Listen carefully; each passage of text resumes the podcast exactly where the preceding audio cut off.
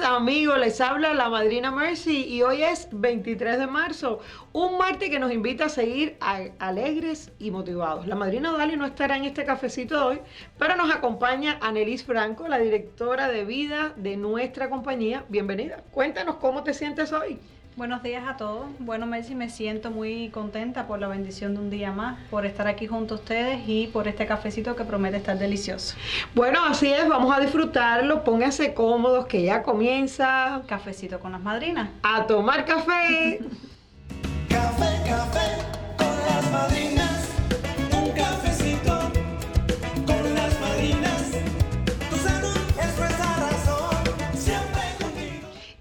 Seguimos aprendiendo con las madrinas. Vamos a compartir con ustedes algunos hechos importantes que sucedieron en el mundo un 23 de marzo.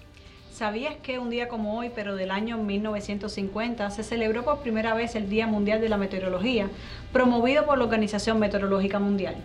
Interesante. Ani, ¿sabías que un 23 de marzo, pero del año 1965, la NASA lanzó el Gemini 3, una misión tripulada por el programa Gemini y fue la primera nave en transportar dos astronautas, Gus Grissom y John Young?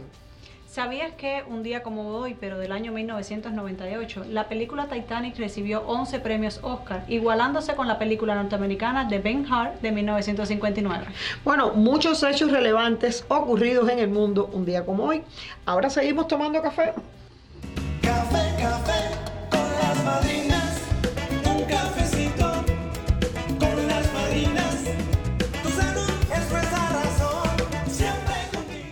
Amigos, queremos hablar hoy de un tema muy importante para la familia y es los seguros de vidas con beneficios en vida.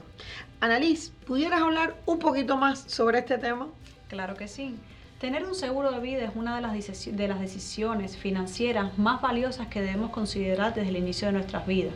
Que incluya los beneficios en vida es un privilegio que nos brindan algunas de las compañías y son totalmente gratis, en el cual se hace un aceleramiento o paga al cliente en vida si tiene alguna condición crítica crónico terminal. Sí, porque realmente eh, las familias están acostumbradas a oír de, los, de las pólizas de vida, pero realmente son pólizas de muerte. O sea que esto es algo bien innovador. ¿Qué condiciones médicas incluyen los beneficios en vida?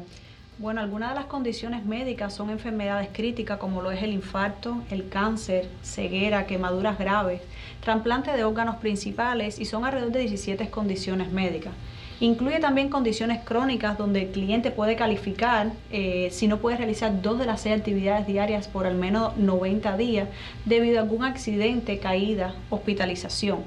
En la condición terminal, y es una de las más importantes, si algún médico le diagnostica al cliente que puede fallecer en los próximos 12 meses, usted puede realizar un adelanto hasta del 100% del dinero, que puede utilizarlo también para tratamientos médicos, el pago del de la hipoteca de su casa, pagar facturas regulares, el colegio de los niños y hasta hacer el viaje de sus sueños. Bueno, eh, yo creo que esto es importante. Mencionaste algo de las seis actividades diarias que una persona debe hacer y esto funcionaría como un disability. En el caso de las enfermedades crónicas, ¿verdad? Que tienen que eh, tienen la opción de si tienen si no pueden hacer dos de las seis de las actividades diarias, esto funciona a veces como un disability sin llegar a ser un disability. Sí. O sea que como esto estaba valorado en una póliza de vida, o sea, estaba eh, el, el precio está valorado en la mortalidad. Sabemos que estamos viviendo más y por eso, aunque a usted le parezca raro, estas, estas pólizas no son, por todos los beneficios que tienen, no, no son costosas. Muchas veces, a veces, cuando las personas van a adquirir una póliza de disability, no califican. Sin embargo, a los efectos de una póliza de vida, sí, porque estaba basado en la mortalidad. ¿ven? Eh, ¿Cuáles son esas seis actividades diarias que una persona debe hacer y que si por lo menos dos de ellas no puede, califican para un reclamo? El cliente puede calificar eh, simplemente por el hecho de no poder caminar, eh, no poder comer, no poder bañarse o necesite eh, asistencia para poder realizar dos de esas seis actividades diarias, ya sea por alguna caída, un accidente, eh, cualquier operación que haya tenido, mientras el cliente esté, eh, el médico le diagnostique que por 90 días o más no puede realizar esas dos eh, de las seis actividades diarias, pues puede recibir un adelanto y por supuesto al dejar de trabajar la persona necesita esa entrada del dinero para poder pagar la factura, como antes explicamos. Ok. Y bueno, ¿por qué crees que es tan importante para todos que nos están escuchando y nos ven en las redes sociales un seguro de vida con beneficios en vida? Realmente el seguro de vida con beneficios en vida es algo que todos necesitamos. Cuando por determinadas circunstancias suceden cosas en nuestras vidas o de nuestros familiares, las facturas nunca van a parar, las deudas que quedan cuando un familiar fallece no va a desaparecer. El dolor que se deja en una familia a unos niños cuando los padres fallecen es lo más duro de asimilar y más aún cuando se pierde todo por no estar preparado financieramente. Bueno, yo creo que esto ha sido de mucho beneficio eh, escucharlo. Eh, de hecho, si usted tiene una póliza de vida, porque hay muchas personas que cuando, por ejemplo, compran su carro o entran en línea, digamos, y compran a veces productos de este tipo, eh, a veces se estarán preguntando, ¿y mi póliza tendrá beneficio en vida? Realmente, aunque hay muchas compañías que venden seguros de vida, son muy pocas las que realmente tienen estos beneficios en vida. Esto es algo que se ha puesto, digamos, en, de moda, por decirle así, hará quizás unos 15 años. Hay muchas personas que llevan con muchos años más de, con su póliza de vida. De hecho, cuando las compran a través del empleador, muchas veces no traen este tipo de, de beneficios. Así que para eso lo mejor es que usted nos dé una llamadita al número de siempre, 305 Madrina. 305-623-7462. Recuerden que ahora es muy fácil, a través del teléfono podemos hacer una visita virtual con la computadora, nos vemos en cámara, compartimos información que usted puede ver en su computadora o en su teléfono. Así que a llamar y a tomar café. Café,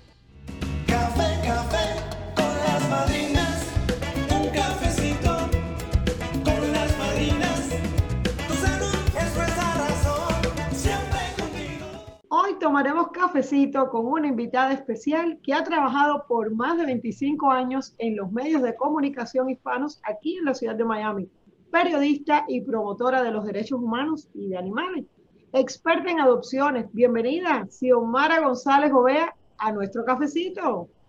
Es un súper placer para mí estar aquí, Mercy. No sabes cuánto lo agradezco. Agradezco no solo que me hayan considerado a mí, sino este tema que es tan importante y toca tantos corazones. Gracias.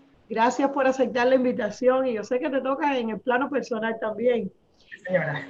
Bueno, quiero comenzar por preguntarte, porque tengo entendido que has recibido varios reconocimientos a lo largo de toda tu carrera por la gran labor periodística e investigativa en temas relacionados con la protección infantil e incluso animal. Y precisamente el tema que deberí- eh, debatiremos hoy es la adopción de niños, específicamente aquí en nuestra ciudad. Cuéntanos cuáles son los tipos de adopción que existen. Primero te cuento por qué creo que sé tanto del tema y es un tema que me toca tan, de manera tan personal. Número uno, este sí, eh, gracias a Dios he sido reconocida por el trabajo que hago periodístico para Primer Impacto, para Noticias Univisión, trabajo para estos programas de la cadena este, hermana, digamos, ¿no? Este, y, y- y ha sido un tema que me ha apasionado siempre, el trabajo investigativo, ¿no? Eh, y me he enfocado en esos dos nichos, principalmente empecé con el mundo animal, a reportar abusos, a reportar lo que mucha gente no sabe que sucede, ¿no? Tras mataderos, etcétera, detrás de estos lugares, ¿no? Lo que nadie ve. Y luego, este, pues a raíz de la adopción de mis dos hijos, yo tengo dos hijos adoptados, dos hermanitos biológicos adoptados a través del foster care aquí en Miami, Florida. Así que evidentemente conozco mucho sobre el foster care a través del sistema, ¿no? Este, tú me preguntas cuáles son los tipos de adopción, son varios. Eh, yo me considero que sé lo suficiente en el tema del foster care estatal este, y también nacional, por supuesto, que es el que maneja el Estado, el que maneja el gobierno, pero también está la adopción privada, está la adopción internacional, este, que, y todas son muy válidas, depende de lo que quieres, depende de lo que resuene contigo, con tu espiritualidad, con lo que quieras. Este, acá en Estados Unidos es un tema, este, yo no quiero decir, este, no es complicado, o sea, no es un tema complicado, es simplemente es un tema retador, o sea, te, te puede retar mucho, ¿no? Y te reta sobre todo la parte emocional. Este, en mi caso, yo pasé, y voy a tener, tratar de no ponerme emocional, este, pero yo pasé por varios casos este, de varios hermanitos. Eh, una de ellas este, era Sofía, una niña que hasta el día de hoy yo pienso en ella y ¡ah! Wow, Me- sí, personal, yo sabía. sí, sí, sí, sí, me, me toca el alma y por ella hago lo que hago por ella estoy aquí en tu programa, porque Wow. yo aprendí a través de Sofía los retos que están atravesando los más de 400 mil niños que están ahora mismo en foster care. Te voy a dar un paréntesis. Una de las razones por las cuales muchos niños están ahora en este sistema este, llamado foster care, que este, para los padres de crianza, es como nos certificamos para poder acogerlos. Una de las razones es precisamente la pandemia.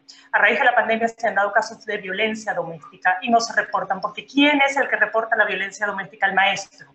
El que está ajeno a tu entorno familiar, el que no tiene miedo, el que, el que no, la abuelita que no quiere este, desapegarse de ese niño nunca lo va a reportar a pesar de que sabe que hay un abuso, ¿no? Ella siempre va a creer que está protegiéndolo lo suficiente. Entonces la persona ajena y la persona que está pues con la, con la cabeza bien puesta sin meter tanto las emociones es ese maestro. Lamentablemente muchos niños no están yendo a la escuela ahora y todos esos rastros, golpes, etcétera, que, que pueden estar ocurriendo ahora mismo mientras tú y yo hablamos, pues no se están reportando. No, Entonces, bueno, no se reporta. El, el caso de Sofía. Sofía, yo tuve varios casos, pero el que me marcó este, fue esta parejita de niñas. A mí me llaman un día de repente, a las 7, después de certificarme, y ahora les explico cómo hacerlo para aquellas personas interesadas, pero a mí me llamaron de repente 7 de la noche. Tenemos una niña cuya hermanita de 6 meses tiene 18 fracturas de cuerpo, está en el, en el hospital este, inmovilizada.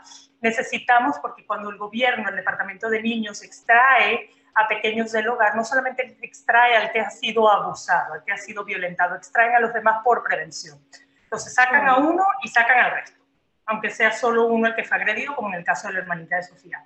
Este, en ese caso recibo a la niña, estuve cinco meses con ella viviendo en mi casa, la misma abuela que dijo yo no quiero a la niña, decidió al quinto mes, al sexto mes los padres este, de crianza tenemos el derecho legal este, de que si pues, este, está disponible para adopción seamos la, la prioridad.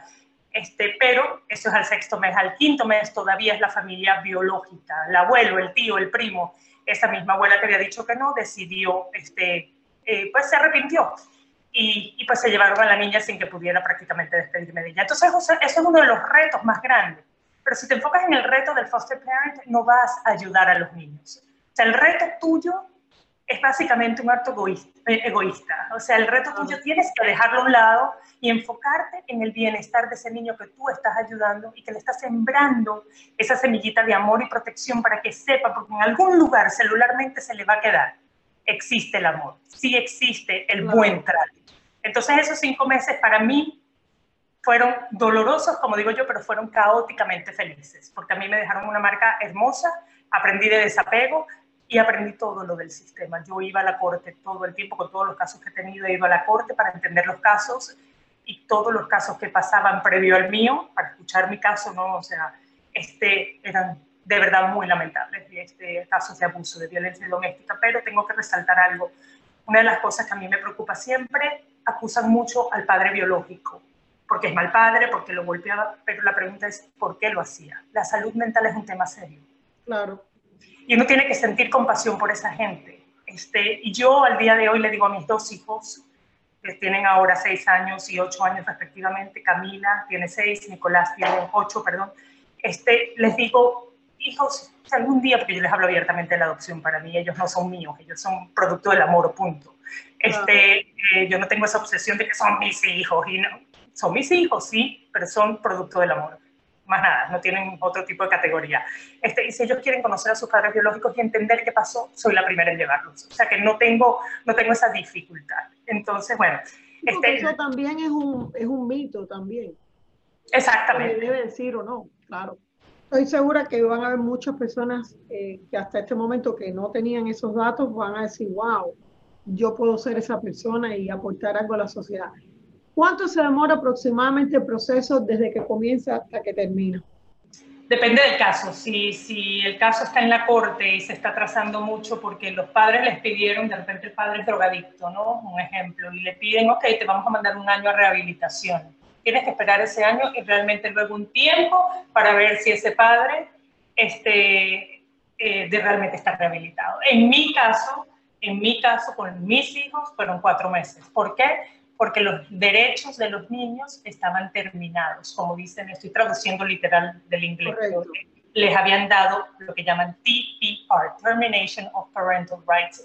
Al tener ya al juez decidir, estos niños ya están libres para ser adoptados, es un tema, por supuesto, legal, de cortes de niños, entonces ahí es muy rápido el proceso. Tiene que, son tres meses para garantizar el bonding, o sea, esa unión entre niños y, padres adoptivos y ya luego sus hijos. Así que yo conocí a mis hijos en enero del 2017, se mudaron conmigo en abril y el, en octubre de ese año los adoptamos. O sea que realmente fue muy breve, muy breve y son niños maravillosos, cero condición eh, física, que eso es otro, otro, ¿cómo le llaman? Otro mito que hay, que todos los niños vienen con problemas, todos los niños. El único problema que traen es, por supuesto, una carga emocional consciente o inconsciente de abandono y de rechazo.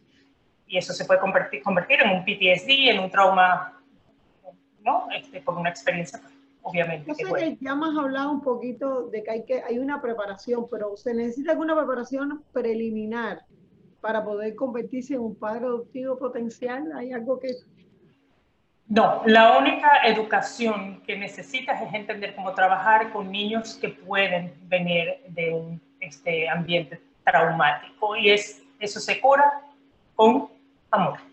Y no lo digo por cliché, el amor cura todo. Bueno, cura todo, todo. Absolutamente, yo creo que, que todavía en esta altura no, no entienda que el amor lo es todo, yo creo que ya está perdido. Y yo pienso que toda la gente como tú, que eres un ejemplo, eh, no solamente de información, sino de por tu propia experiencia, eh, esa ha sido tu, ¿verdad? Tu, tu, tu bandera para, para, poder llevar este mensaje. Eh, quiero terminar con una pregunta y quiero que también me digas cómo personas pueden contactarte para recibir más información o definitivamente adoptar. Pero como experta en la adopción y al mismo tiempo madre adoptiva de esos dos hermosos hermanitos, ¿qué mensaje le darías a todas esas personas que están considerando seriamente, sinceramente, adoptar un niño? La, el testimonio o la, lo, más común ¿no? que me dice la gente es yo no podría hacer lo que tú haces porque no podría soportar que me quiten un niño, el riesgo de que me quiten un niño. Yo les digo todo lo contrario, les digo, no se trata de ti, se trata del niño. Cuando tú realmente pones eso en contexto, lo comprendes con el corazón, entiendes la misión, entiendes, porque esto no es para todo el mundo. Cuando entiendes el impacto que tiene en la vida de esos niños y ese efecto dominó, por ejemplo, ahora estar hablando con ustedes, a alguien le tiene que estar resonando ese mensaje. Claro. Entonces, creo que es sumamente importante. Este tema es importante. Este, eh, yo creo que deberían contactar a las agencias respectivas, en, por ejemplo, en Miami, Dave y Monroe se encarga Citrus en Broward se encarga, ChildNet. Son los que te pueden orientar. Entren a sus páginas web y ahí van a tener toda la información. Si les quedó alguna duda, siempre pueden seguirme a mí a través de xiomara.360 y también estoy por ahí en Xiomara Radio TV en Instagram, eh, ambas. Este, y pues obviamente a través de mis reportajes en la cadena Univisión, a través de toda esta esta plataforma de YouTube y, y, ahora que me metí en Clubhouse, que no sé si, lo, si lo que es, pero estoy fascinada con Clubhouse, es la mejor plataforma social que se han inventado. ¿Cómo se llama? Blue. Clubhouse. Blue. Club. Club, como club. Oh, Clubhouse, Clubhouse, Clubhouse, no sabía. Bueno, es lo, lo, máximo, porque son tópicos, bueno, este, relacionados este, con, con el tema que te interesa. Entonces, pues entran y es como un stage y puedes hablar y puedes opinar y te dan consejos y me encanta, a mí que me encanta la radio. Y, bueno, tengo un programa de radio aquí en Miami también, por cierto. ¿Sí? Bueno, ¿dónde te pueden eh, sintonizar? Estoy en Actualidad de Radio, ah, Miami. Ah, muy buena emisora. Sí, ahí estoy, ahí estoy, como digo siempre, todos los domingos, que no es domingos, sino domingos, eh, porque obviamente el tema animal es, es, otro que me apasiona y bueno, ahí estoy este, pues, echándole ganas con el tema de animales y la protección de, de ambos, animales y niños. Así que sí, este, te quería comentar algo rapidito, Mercy, este, para los que no saben, uno de los retos más grandes del foster care ahora eh, son A, la falta de foster parents ¿no? Hay muy pocos foster parents calificados, porque con el tema de que sí reciben algún tipo de ayuda, hay gente que se certifica simplemente para recibir esa ayuda mínima y olvidarse del niño. ¿no? Eso, por supuesto, siempre está bajo la lupa de las autoridades, personas como yo, que uh, estoy como que, ¿quién se está certificando? Vamos a ver, ¿no? Claro. No, porque no quieres que haya más abuso y, y que el niño se sienta menospreciado con lo que le que necesita un niño es precisamente eso lo que le corresponde. adoptar por algún tipo de ayuda que pueda recibir. Bueno, nosotros Eh, realmente agradecemos de gran manera de que hayas aceptado nuestra invitación. Estoy segura, fíjate, que nos vamos a volver a ver y te vamos a volver a entrevistar porque nunca hemos hablado de los animalitos aquí en el programa, o sí hemos hablado, pero no como adopción y hay muchas personas que quieren tener una mascota. Pero bueno, este tema de los niños pues nos toca a todos muy personal. Estoy segura que todos nos podemos conectar con este tema. Así que, Xiomara, muchas gracias y a tomar café. Exactamente, mira que tengo mi tacita, por supuesto, con su imagen animal por ahí. Gracias a ustedes, de verdad, de corazón, por considerar el tema. Muchísimas gracias. Ahí nos, ahí nos vemos en las redes y en Clubhouse. Clubhouse. Bueno, pues muchas gracias. Gracias. Chao.